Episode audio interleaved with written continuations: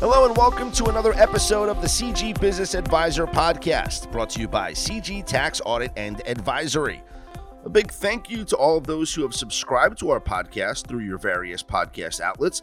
And please leave us a five star rating and a short review as well. It goes a long way in helping us grow this podcast. I'm Scott Seidenberg, and it's our last episode of 2020, so we should take some time to not just look back on this year, both personally and, of course, financially, but let's project forward into next year as well. I know we're all hoping for better things on the horizon, and it's going to be interesting to see how the financial landscape changes with the vaccine and with just the way that workflow changes. And so, to help talk to me about planning trends for 2021, is my guest for today's podcast, and that's Matt Siegel, the managing principal of Millstone River Wealth Management. He provides comprehensive financial strategies for clients, including retirement plans, investment advisory management, and risk management. Matt is active with March of Dimes. He's an advocate for the mission and has raised funds in many capacities including chairman of the New Jersey Board of Directors. He works as a volunteer crisis counselor, helping people when they need it most. His community and civic roles include long term service on boards of directors for multiple nonprofit organizations. So it's my pleasure to welcome in Matt Siegel of Millstone River Wealth Management to the CG Business Advisor podcast. Matt, thanks so much for joining me today. Great to be with you. Thank you. Well, we all know that 2020 has been a difficult year on many. So, how important is it now more than ever to reassess your finances before actually thinking about what's coming next? Well, I'm biased, of course. I mean, I do this for a living, and I feel like on a daily basis, I try to implore people to take this seriously. Uh, it is very important to answer your question.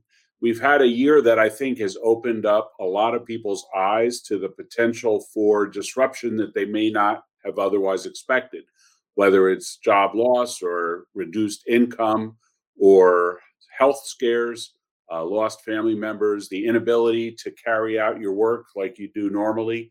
Any or all of those things, I think, has probably compelled people to, at a minimum, take a pause and hopefully maybe use that to uh, reevaluate or look forward and, and maybe with some professional help make some good choices. So as we look forward to 2021, what can people expect both in the short term and the long run? Let me look into my crystal ball, Scott. Um, I think the uh, kidding aside, I think that the year ahead, you know, obviously as unpredictable as this past year would have been had you asked me that question a year ago. Um, but I do think that the year ahead probably looks better financially and economically than 2020 did, especially if you look back just a few months ago. Um, uh, a lot of people are sort of anticipating that we should return to pre pandemic levels in most things that get measured uh, by about this time next year, certainly in the second half of 2021. Uh, we see some signals that tell us to expect that. You know, strong consumer spending, which is about 70% of the US economy.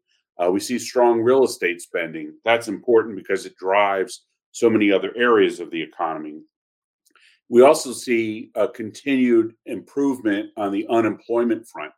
And it very much is a tale of two cities. Some industries hit very hard, other industries not so much, and then some are somewhere in between. But we do see a continued improvement. And the forecast is that we should be back to around approximately a 5% unemployment rate by the end of next year. Um, if you remember, we started this year at 3.5% unemployment rate. That was a historic low, but uh, but we are on our way back there. Well, if 2020 has told us anything, taught us anything, it's that you have to expect the unexpected, though. So, mm-hmm. as much as we can plan for things to get better in 2021, you also have to take the precautions to be prepared in case something like this pandemic, God forbid, happens again. Uh, totally agree. Uh, there's, you know, over the last couple of months, we've had a lot of positive news. Maybe uh, better said, that we can see a little bit of light at the end of the coronavirus tunnel. Um, and that's mostly attributed to the release of vaccines, which I saw began in uh, England uh, yesterday and uh, just got approved today in Canada. And we're expecting the first vaccine approval here in the United States within the next several days. Um, I think the vaccine deployment story will be the big determining factor about do things get better? And if so, how quickly do they get better? Uh, or do we actually, you know, stay where we are or possibly slip and get worse? And that's going to be a big thing to follow. It's not just the pharmaceutical company development of the vaccine formulation, it's also the government interventions, it's the deployment of the vaccine, and it's whether people are accepting of it and actually go out and take a shot in the arm. Matt, let's talk about future planning here for a second because a lot of people have taken money out of their retirement funds as a result of the pandemic. Maybe they're taking advantage of the CARES Act and some of the uh, tax breaks that, that might come about or, or lack of early withdrawal penalties and whatnot. But as you move forward with your personal finances, how important is it to think about recontributing to those retirement funds to prepare for your future? Yeah, what people often don't think about is the true cost of taking money from your nest egg. Uh, we think about things like is there a fee for processing that transaction, or might there be a tax consequence or maybe a penalty from the IRS?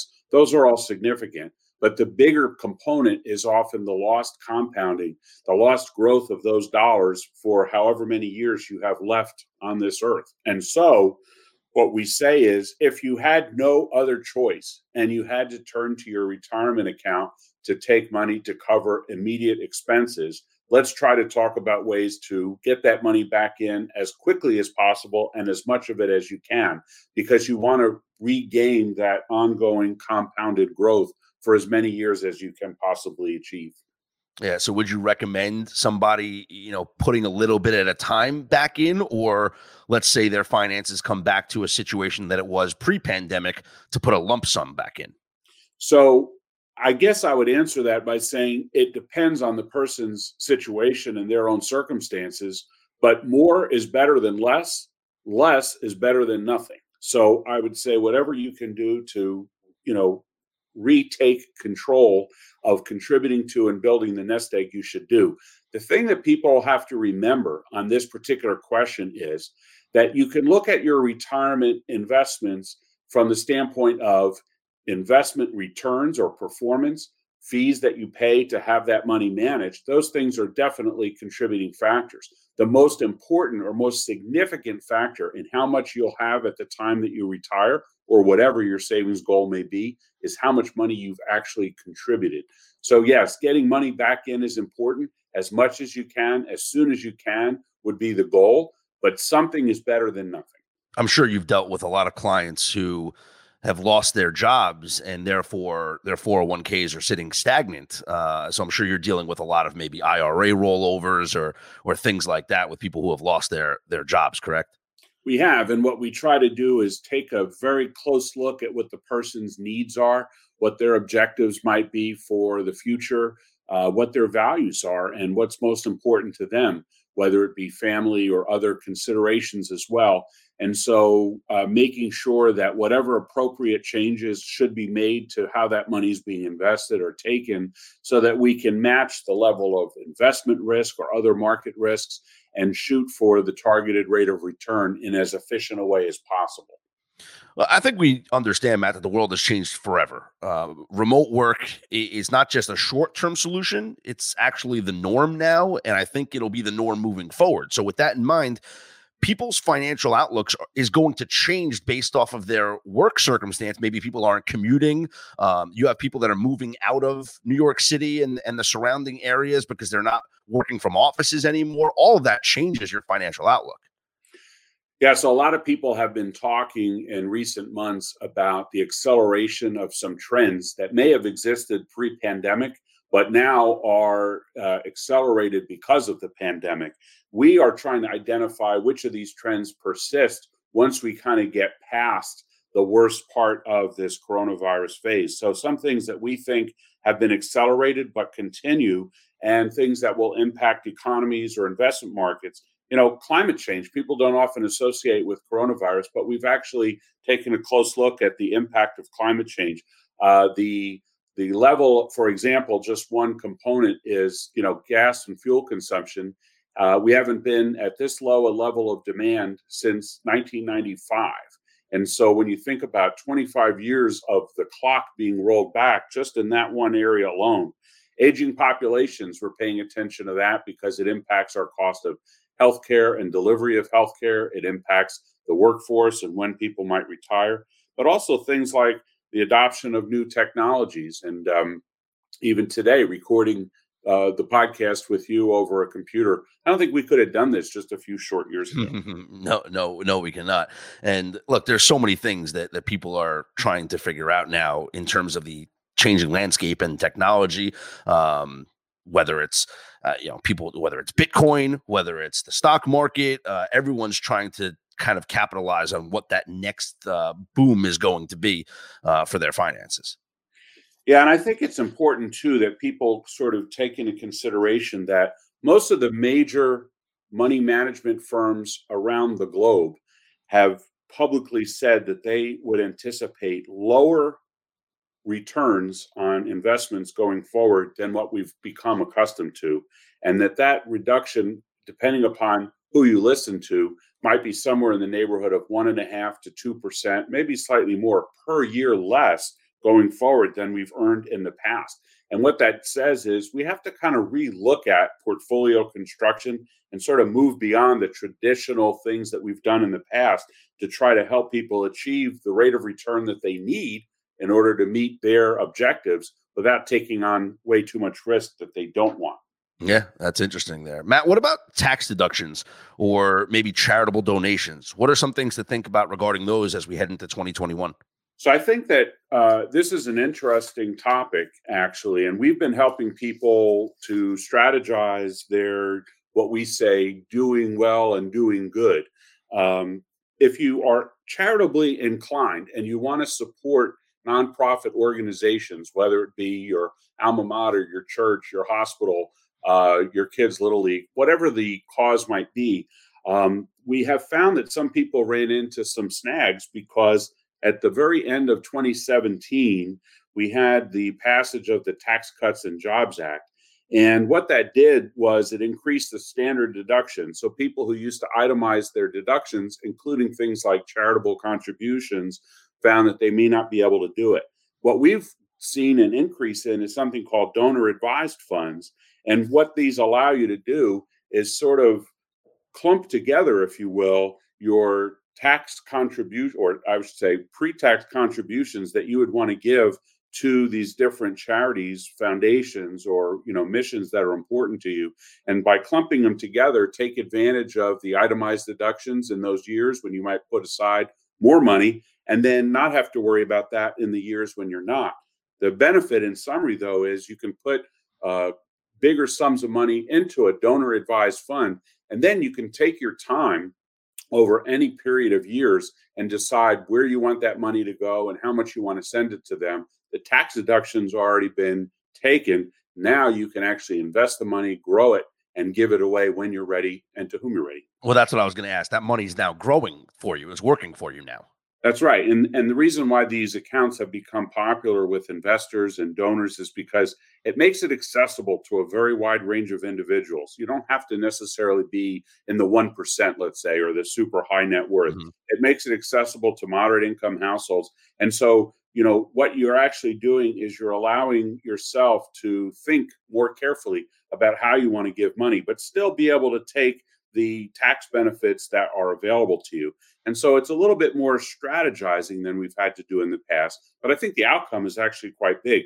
We've seen, just so you know, this year, uh, a 44% increase in giving to charity in general in the first six months of the year over the same six month period last year.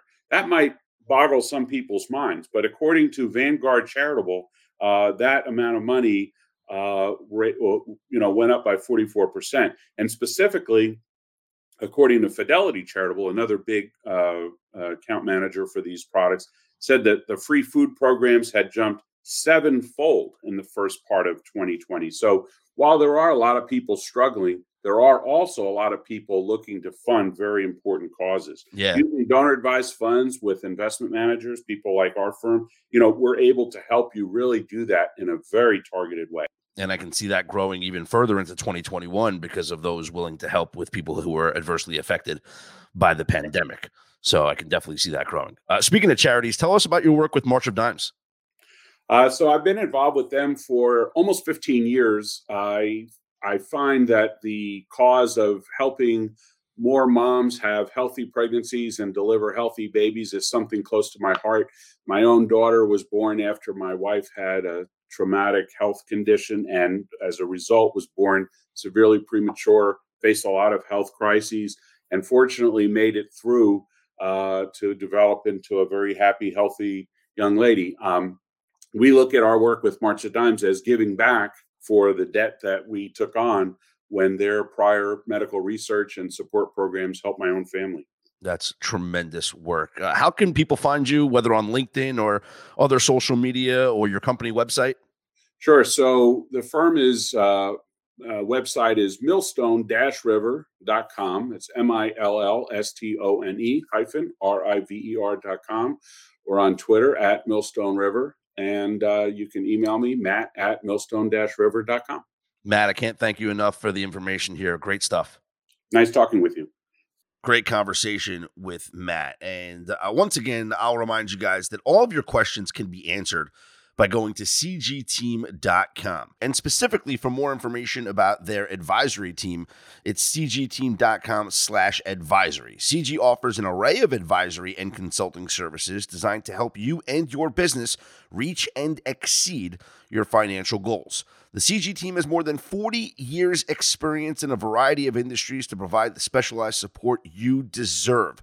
From marketing to strategic planning to business operations, CG is focused on your top and bottom line. Best of all, CG advisors are focused on the road ahead and will be with you every step of the way. So visit cgteam.com slash advisory to learn more about their value-added business advisory and consulting services. And just head to cgteam.com for everything that CG Tax Audit and Advisors offers, including free webinars, which you guys can sign up for on the website.